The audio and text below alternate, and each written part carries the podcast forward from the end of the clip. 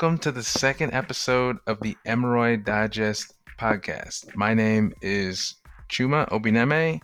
I am a PGY 5 fellow at Emory University, and I am here with my co host, Dr. Jason Brown.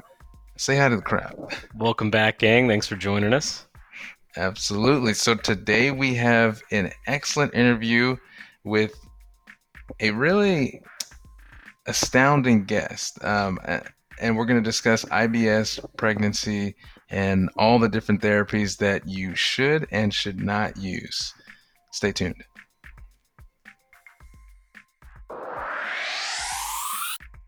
Hello, and welcome to the second installment of the Emoroid Digest podcast. Today we'll be we will be tackling IBS and pregnancy, and to do it, we'll be spending some time with Dr. Mark Pimentel, a co-author on a recent review in the American Journal of Gastroenterology. So I'd like to welcome Dr. Mark Pimentel to the show. Um, he truly needs no introduction as his contribution to the world of GI and IBS has been incredibly far reaching. Um, he is the head of the Pimentel Laboratory and executive director of the Medically Associated Science and Technology Program, or MAST for short, at Cedars-Sinai. His research includes, but is not limited to, irritable bowel syndrome, small intestinal bowel overgrowth, and better understanding understanding the microbiome. Um, his work led to the discovery of rifaximin as a treatment for IBS, and he has been published widely in numerous prom- prominent GI journals. Dr. Pimentel, thank you and welcome to the show. It's my pleasure to be here. Thanks for having me. Um, we always like to start off by um, just having the author give us a sense of your background and how you got into medicine. Uh, so my, my background, I come from a small city in Canada, actually, and uh, ironically, I wanted to become a dentist because I didn't think I could get into medicine because I'm from a small town in Canada. Uh, but I I did aspire towards medicine. I always liked gastroenterology. I thought the digestive system is really the center of the universe for health uh, and you know, a heart doesn't do very much except the same thing over and over again. But the digestive system, now that's an awesome system. I love it. And you know, a worm has a digestive system and doesn't have a heart because it doesn't need one. And uh, so the digestive system is the most evolved organ in the body. Uh, but but uh, I also wanted to subcategorize into motility, and I had a background in microbiology, and so I merged the two and the irony of it all is that when we first described the relationship between IBS and bacterial overgrowth was in 1999, and I still have the tomato stains on my body from uh, people throwing tomatoes at me. but the word microbiome didn't come out till 2001, and and now 20 years later, you all don't know that history of how how controversial I was back then. But, but things have really evolved, and you know I I like to use the term or the, the quotation, which I'd like to say is my own, and I think it is science is the regression to the truth. And if I'm right, I'll be proven right. If I'm wrong, I'll be proven wrong. But science will eventually tell the truth as to what is going on. And I'll leave it at that. That's my career in a nutshell. I love it. That's a beautiful notion, and um, and I'll certainly be stealing some of those GI as as the center of the body quotes for a lot of the trainees that rotate with us. That's that's perfect. We're a cardiology heavy program. Just wait till I talk about the anus. That's the most amazing organ in the body. But the punctuation mark, as it were. Yeah. um, well, one of the goals of this show is to highlight the author as an educator and to celebrate those efforts. Um, you know, contributions like you have made uh, over the years, and in particular, the subject of, of today's podcast is uh, so important in medical literature and to clinical practice. It's no small feat, we know that. Um, it takes an incredible amount of effort to not only write the guideline, but to put your career into the position where you can even be asked or invited to do that kind of thing.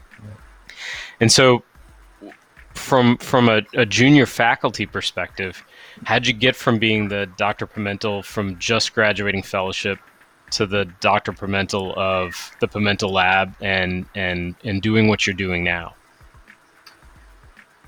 Well, there's a lot of advice I could give to young uh, clinicians, especially in gastroenterology. I think I think the challenge we have is is is multiple. For example, NIH funding. You know, people said, "Oh, you got to be innovative," but if you don't toe the line, you don't get NIH grants. Uh, and the problem with towing the line is you're basically doing what everybody else is doing. And if you want to be innovative, there really isn't a lot of, it's not easy to, to do innovative things.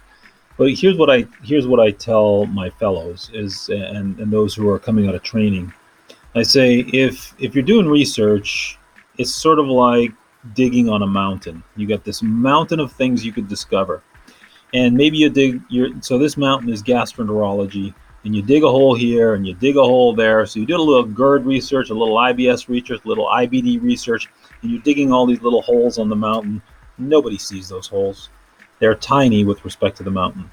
But if you keep digging a hole in the same place for 10 years, it's going to be a big damn hole and somebody's going to see it and you're going to be able to make an impact. And I think that's really the, the, the thrust of it. Find something that interests you, keep digging, keep looking, and, and try to look outside the box because not everything that's published is true. And just because hmm. somebody said it doesn't mean it's right. And you can find things that that are contrary to the literature. And if you're if you're right, you make a difference to patients and patients' lives. So th- those are kinds of pieces of advice I give the fellows here. That's incredible, and we we thank you for that. Um, how about when it comes to finding mentorship or, or finding those connections to work with mm-hmm. people across the country, internationally, national committees or work groups? Um, what's your recommendation for for forming those relationships? Uh, it's ironic because I just spoke to one of my mentees, not my mentee anymore, but uh, Dr. Eric Shah in Dartmouth yesterday, and he won't mind me sharing this story. But he said, you know, because because we had a we had a mentor mentee call yesterday, and he's the head of motility at Dartmouth, uh, and so he doesn't need a mentor anymore. But but he sort of thanked me, and I said, and I said, I got to thank you because I, I don't, you know, the mentor mentee relationship doesn't succeed unless two things exist. Number one, the mentor mentee relationship is never about me, it's about the mentee and what the mentee needs to do. And number two, the mentee has to be motivated because if they're motivated, the mentor doesn't have to do anything except guide. And and you know that was Eric Shah for me. He he wanted stuff all the time, and I kept feeding the stuff, and we worked together very collaboratively. And he just wanted it. Um, if you if you as the mentee want it, and the mentor understands that it's about you, the relationship's good. Because look, the bottom line is what what you don't want in a mentorship is a mentor that wants more papers because of you. What you want in a mentor relationship is for that mentee to have a paper that you're never on. That means that they they're flying on their own. And the sooner you get to that the more successful i am as a mentor because you need to fly not me. Uh, and and uh, that's that's how i see it and that's how i treat some of the folks that come through our program. That's wonderful advice but uh so i guess maybe i'll shift gears a little bit just because i'm curious you know i think covid-19 has been such a um, I don't know i guess wide, wide reaching event that's sort of changed the way we practice medicine, do research. W- what kind of changes, I guess, have you had to adapt to in, I guess, you know, your laboratory work and also clinically since since COVID nineteen has hit? Well, um, you know, one of the things about the COVID nineteen pandemic is that a number of things happened. For example, clinically, our patients disappeared. Mm-hmm. I hmm. mean, they didn't come see us. Yeah, there were video visits, but they really sort of were hiding. And now that they've reemerged, some of them some of them are sicker. Some of them are, you know, they they let their illness sort of languish during that time. But in terms of research productivity, we took a different approach. I mean, we wanted to now it's a chance to publish. We have all hmm. this time, and I think the journals saw this. They saw a huge uptick in the number of publications, not just COVID but you know, I have you know, if I had three papers sitting on the sidelines waiting to be written, but I didn't have time, now I had some time, or some of the folks yeah. in our lab had time. So we didn't drop a step in terms of productivity. Just the productivity was different, hmm. um, and and I think that that's sort of what we saw. But you know, the patients are still there. They still need our help. They still need us to find the new solutions and, and good ideas that will help them. So I, you know, I, it wasn't so bad, um, but COVID was bad, but but the productivity in research wasn't terrible. Awesome. Yeah. So, I mean, I feel like these this this review is pretty big, so I, I think it's now time to uh, let's jump to the paper a little bit. Um, so, what I really like about this review is that one, it's it's really comprehensive, but it really takes a deep dive into the pathophysiology of not just IBS but also pregnancy.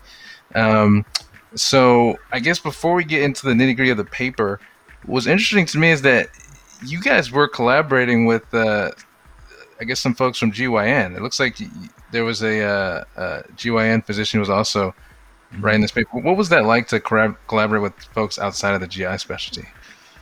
Well, I, I think it would be remiss of us not to have an OBGYN on this because they're the ones on the front line seeing these patients.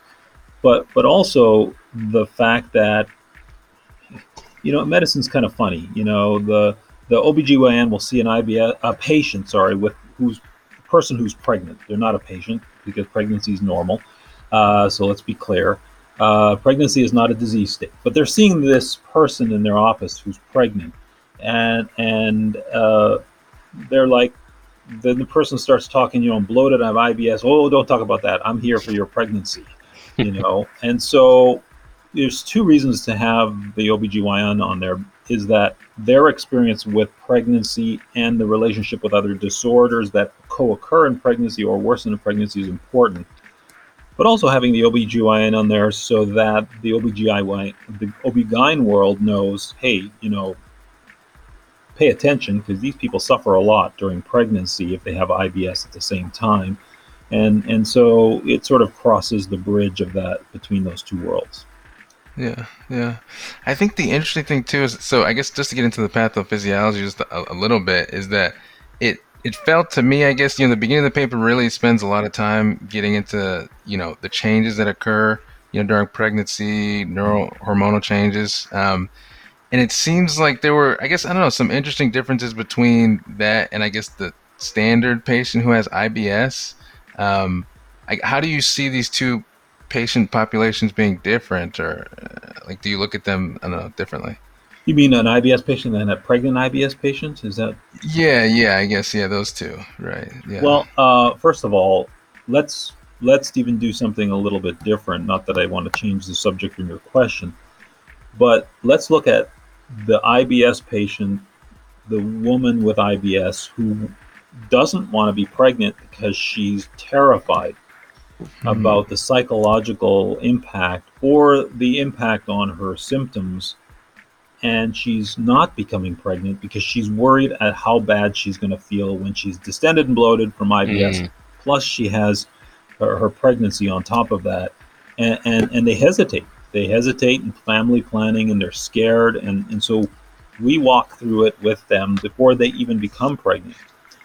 But when they become pregnant, then then it's you know you have to walk them through the physiology as you you, you sort of alluded to in your question because stuff happens in first trimester the progesterone affects makes you nauseated you're not so constipated in first trimester uh, but a lot of physiological changes on motility but but what i tell my patients before they become pregnant as i said pregnant women are superhuman they're like the Avengers. I mean, the the amount of stuff. I mean, you know, my wife tells me I I smelled terrible during pregnancy because the acuity of smell goes up. That's why they don't like certain foods or things, or they're they have food aversions because things just smell. Because you have to detect a predator from a mile away because you're pregnant, you're protecting yourself and a fetus. But you become superhuman, to be honest. And it's amazing how many times IBS patients become pregnant and their IBS is so much better during pregnancy. I see this quite commonly. Uh, it's not all the time, obviously, and so you know the, the, the, the, paper talks about what to do when that doesn't happen. But you know, pregnant women are superhuman. There's no doubt. Yeah, yeah. Um, I guess is do you, I guess do you find that uh, is diagnosis let's say for the patient who you know i guess didn't have explicit ibs beforehand but i guess throughout their pregnancy developed symptoms you know consistent with ibs is is diagnosis more difficult in these patients or do you, do you use different strategies to confirmed diagnosis in them? Well, I have to say that I can count on one hand the number of times somebody referred me and I a patient with new onset IBS during pregnancy. It's almost mm. like unheard of. So more typical is that they had IBS and now they're pregnant, or they had IBS and they're talking about pregnancy and they become pregnant and we have to manage the situation.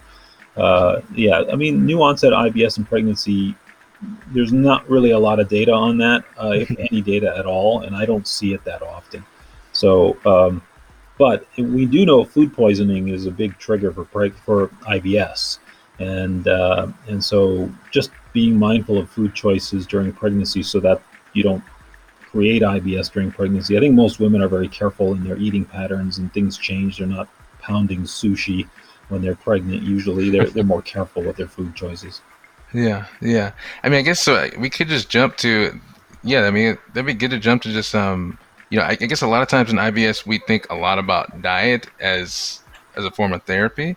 Yeah. Um, are there? It seems like you know, given all the concerns with you know, uh, getting nu- good nutrition uh, during pregnancy, it's it seems like it's difficult to um, I don't know. I guess recommend a, a therapeutic diet for them. How, how, do you go? How do you go about talking to to patients who have IBS or pregnant and, and altering their diet and whatnot? Yeah. So I mean, you know, all the rage right now is the low FODMAP diet because it, there's been a fairly decent amount of literature on it that it's helpful uh, because of this relationship with the microbiome. And and so if you're on a low FODMAP diet, you're restricting a lot of fermentable products and so you can change the microbiome, which helps patients with IBS to reduce the bloating, reduce the, the bowel pattern problems. The problem with the low FODMAP diet, though, is, is it's, I tell my IBS patients, if you don't eat anything, you'll never bloat. But that's not a diet. Uh, so, but if you, but the low FODMAP diet gets as close as you can get to not eating uh, fermentables the problem is it's a little extreme, and as a result, nutritional deficiencies are are are published in terms of if you've been on a low FODMAP diet for more than a month or two to three months, you start to get nutritional deficiencies.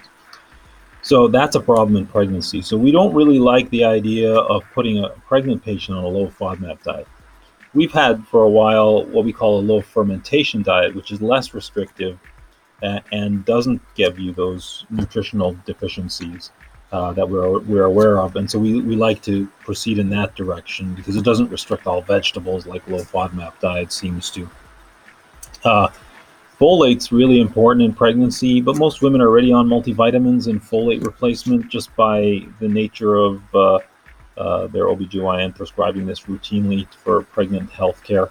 Um, and and so you're not going to get folate deficient you're not going to get vitamin deficient per se but it's just micronutrient deficiencies that can happen. And, and you want to be as broad in your diet as possible during pregnancy. Yeah yeah. Are there i guess um we don't have to go into i guess the whole low fermentation diet but i guess um, how do you start to counsel patients about i guess key foods that you would tell them to restrict or ones that are important for the low fermentation diet yeah, I think one of the one of the big challenges in in food science and, and actually foods in general is that certain products just change spontaneously without without any uh, notification of the customer. Uh, for example, some mm. diet drinks they were aspartame and now they're sucralose. Aspartame doesn't give you bloating; it's a protein or an amino acid, two amino acids, two amino acids. Sucralose gives you bloating out of your mind. And so, you know, you have to be wary of what food items. So there's sort of like black and white. You don't do this. you don't take any of those non-absorbed carbohydrates as as sweeteners. Um, and and and then there's sort of gray zones which are um, you know maybe certain vegetables are more are more bloating than others like uh, beans are off the table they're just off the table right yeah uh, because if you want to be, you know, bloated, than eat beans. Right. Yeah. Do you work yeah. a lot with clinical nutritionists as part of your clinic infrastructure? Yeah, I think you know. First of all, I work with nutritionists quite often. The, the dietitians are, are are part of our team in in a sense, and it, obviously anybody pregnant, things are more delicate, more uh, you know require more a tender footing, and so absolutely we'd want to include dietitians if we can. Yeah, yeah. And then what about I guess uh, prebiotics, probiotics? Do you how do you sort of uh, I guess recommend those to your to these patients? Well, uh, we're learning a lot about the microbiome even in our own research. We're starting to see that lactobacillus may be a culprit in disrupting the microbiome in a negative way. Uh, probiotics eat and they make gas, so uh, one of the side effects of probiotics is bloating and distension, and that was shown in a randomized control trial, very large multi country randomized control trial called the Placide trial. So, again, probiotics, more bloating, possibly. Uh, mm-hmm. I do hmm. have patients who do better on probiotics, but it's rare. Um, and so I don't think you want to start something like that in pregnancy. It's not going to hurt the pregnancy, maybe, but it might cause more bloating and distension. I see. Okay. Um, so I guess now we can move to sort of, I guess, specific pharmacologic therapy. Um, I think there was, it seemed like maybe in these, in patient of IBS, pregnant, it, it seems like IBS with constipation, it seems to be a little more prevalent. So we can start there. Um, specifically, I guess a lot of times we will go to osmotic laxatives um, as like a, a quick go-to in our in typically with IBS patients. Is it change a little bit when they're pregnant, or how do you how do you think about this class of medications? Yeah, I, I think you know most of the approved pharmacological agents are not approved in pregnancy um, for, for the constipation side specifically. Even Miralax isn't uh, necessarily safe in pregnancy. So, um, what we generally use is more the magnesium approaches because magnesium is used to stop pregnancy, to do it's used liberally in pregnant women, and then most OBGYNs find that that's the most successful. So if you can stick with magnesium, that's probably your best bet. Uh, obviously, there are patients where things are more severe and you have to get more creative, but uh, that's my go-to. Okay, uh, the osma. Okay, that's good. Um, now, there's one there's one prokinetic that we do get away with using in pregnancy because it's considered safe. And again, all of this not FDA approved for pregnancy. Uh, what I'm what I'm saying, it's more um, based on the safety profile and you know uh, consensus among OBGYNs and other others. Uh, like low dose erythromycin. Erythromycin as an antibiotic itself is safe in pregnancy. Low dose erythromycin is a prokinetic uh, that you could potentially use in the extreme situations in pregnancy. But again, if you can avoid it, avoid it. And is that sort of a, a short term medication with the tachyphylaxis that can come along with that, or how do you how do you manage patients with? Yeah, yeah well, tachyphylaxis is a problem with with low dose erythromycin as a prokinetic if you give it more than BID. If you give it once a day, which is how we give it, you don't get tachyphylaxis very often because it, there's a washout period during the day. Um, it's only if you're constantly bathing the receptors with a T. Like for example, in gastroparesis, if you give erythromycin TID, tachyphylaxis will occur. Mm. But if you give it QD, you won't get tachyphylaxis uh, more than likely. Hmm. That's awesome. Um, so then I guess should I, is it is it safe to say when it comes to secretagogues, you know, tenapanor, tegaserod, that all, all these sort of medications that you guys sort of, though they're, you know, good for global IBS symptoms, that you guys sort of steer clear of them when the patient's pregnant or? Well, like if you look at lubiprostone, for example, there was one club foot that occurred in the trial. Mm-hmm. Obviously, that could have happened spontaneously. It happened to be in the drug group, uh, but you know these are things that you know put your antenna up. Like, well, we need to be careful.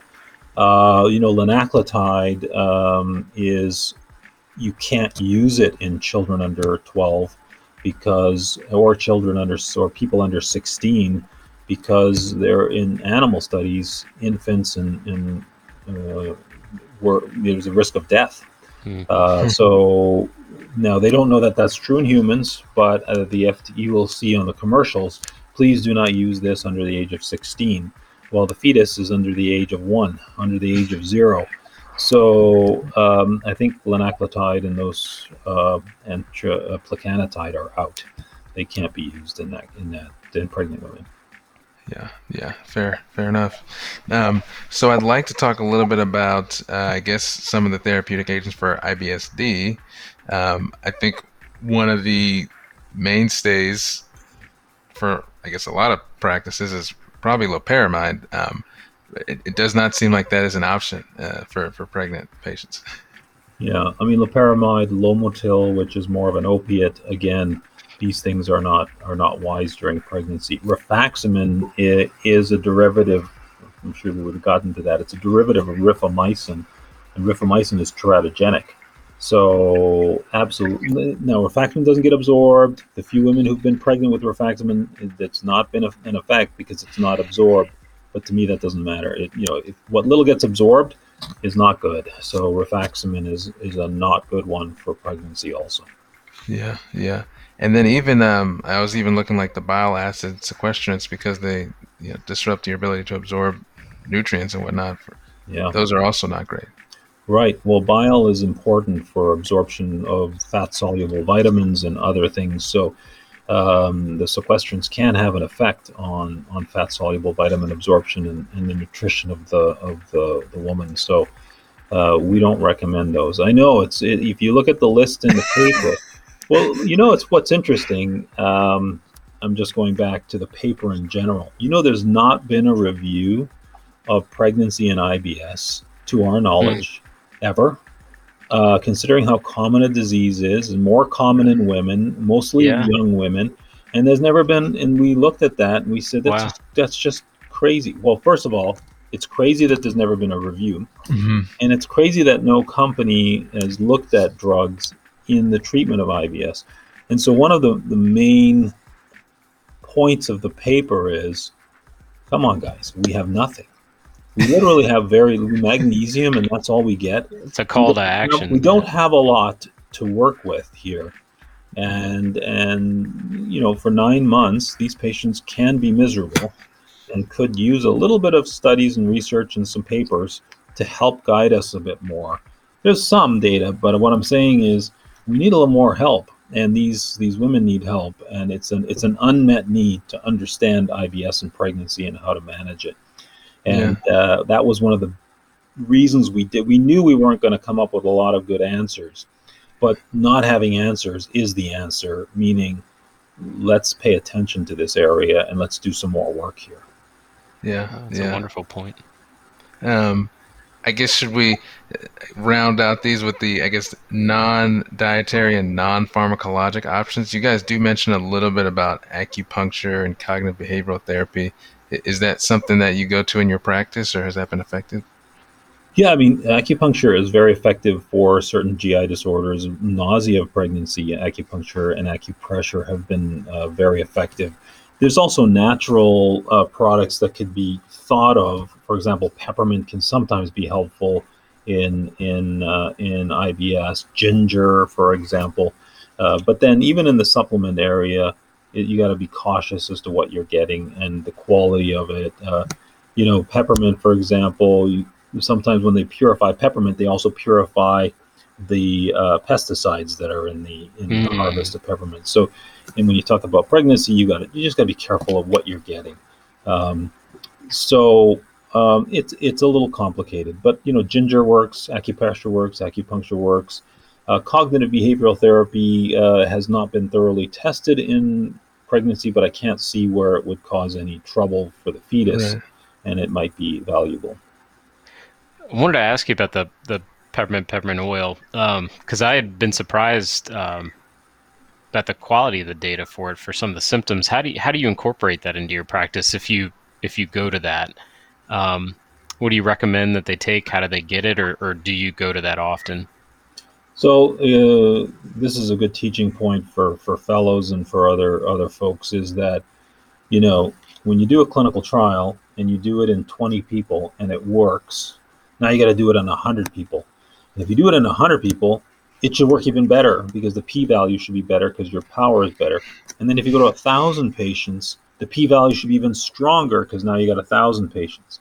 And the problem with peppermint is the opposite is happening. The bigger the trial, the less statistically significant. Mm-hmm. In fact, the latest trial was not significant.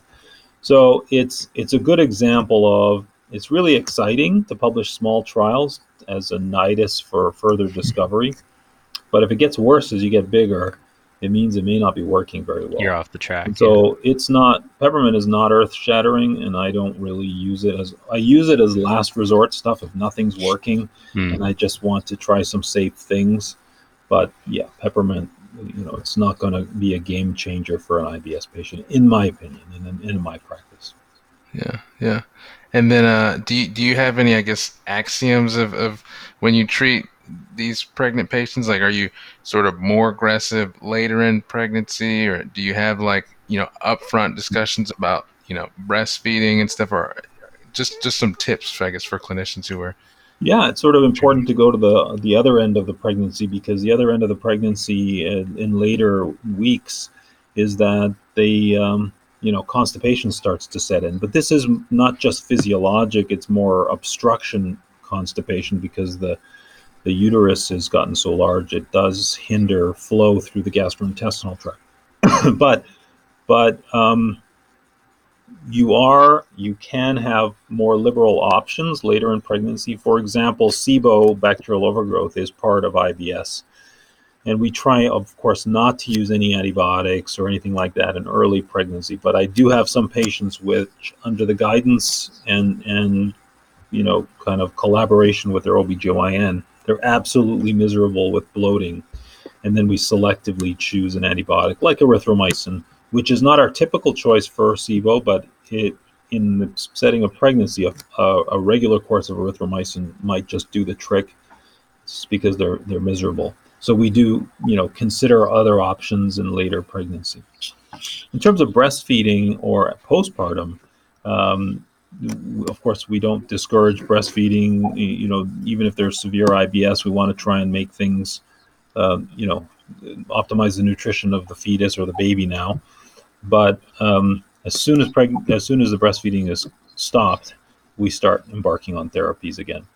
Uh, and a lot of women, you know, if they're severe, may limit breastfeeding to a shorter time on their own, not under my, you know, just under my. Uh, you know, I'm not telling them to stop. Um, you know, unless it's super severe IBS and they just they can't manage anymore.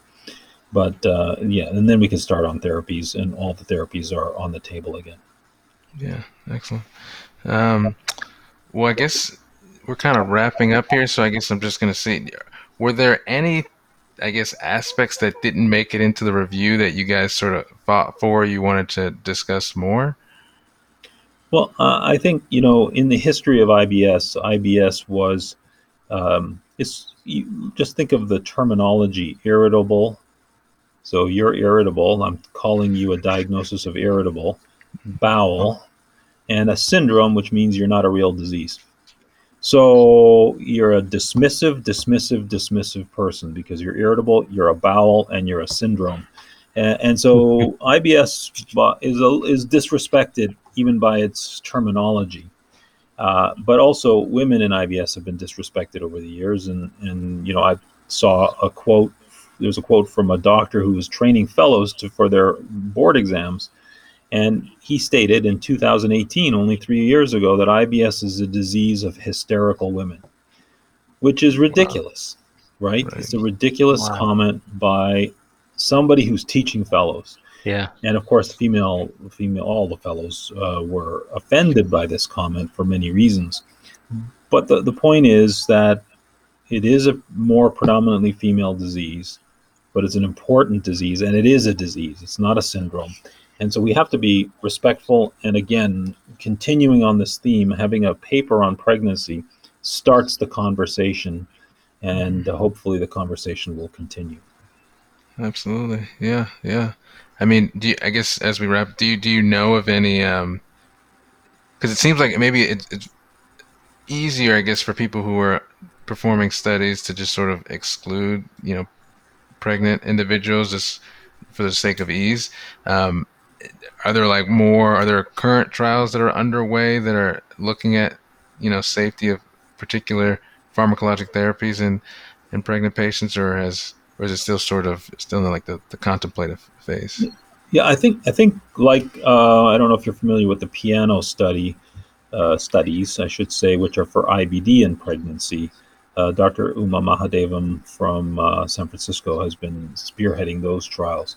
You know, just like with her, it starts with a paper like this. Then it moves towards a database of women who are pregnant, what they've done, what they've done successfully or not. And then it moves to discussing specific drugs through a collaborative network of doctors who've given this, given that, and then studying the safety. And then, then it progresses to trials and what you can get away with. So again, this this paper hopefully starts the conversation. Then continued papers start to emerge, and then we start to think about could we do a trial? Could we evaluate these drugs? I don't think anybody's going to do a randomized controlled trial in pregnant women for any drug. I think that would be too high risk for any pharmaceutical company to to endorse. But at least to describe the experiences of clinicians and chart reviews uh, is a very very valuable thing and and helpful to these women who are pregnant. Yeah, An important well, challenge for our GI community. That's absolutely right. Yeah, yeah. I think I think with that uh I don't know with that aspirational tone, I feel like that's a that's a really good place to uh, close things out. Um, so I just want to say, Dr. Mark Pimentel, thank you so much for uh, for joining us. No, it's been it's been great. You guys are terrific, and uh, good luck with this podcast uh, or program. And you're doing some good stuff. Keep doing it. Thanks very much. Awesome. Thank you so much. So that concludes another episode of the Emoroid Digest podcast. Thanks for tuning in. If you'd like to reach out to us, please do so on Twitter and Instagram. You can find our handle at Emory GastroHep, or you could reach out to me personally on Twitter at Typically Silent as my handle. And oh yeah, we have that beautiful disclaimer you're all waiting for. Medicine is a lifelong learning process, and this podcast is part of that process for us.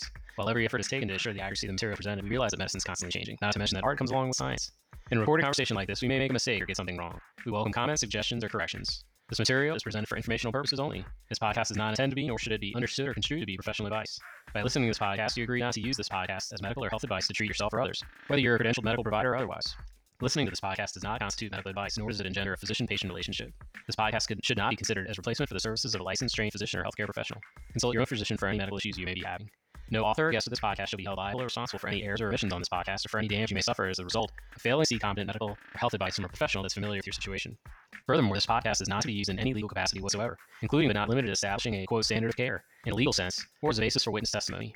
The views, opinions, and beliefs expressed in this podcast are those of the commentators alone, and we make no guarantee about the accuracy of the statements or opinions put forth. This podcast and its contents do not necessarily state or reflect the views, opinions, and beliefs of any employer, company, medical society, or other entity with which the hosts or guests are affiliated, professionally or otherwise. This podcast is HIPAA compliant. We do not accept any advertising money. Reference within the podcast to any specific commercial product, process, services by trade name, trademark, manufacturer, or other does not necessarily constitute or imply its endorsement or recommendation. Basically, this podcast is solely educational, and don't sue us. All right, see you next time, guys.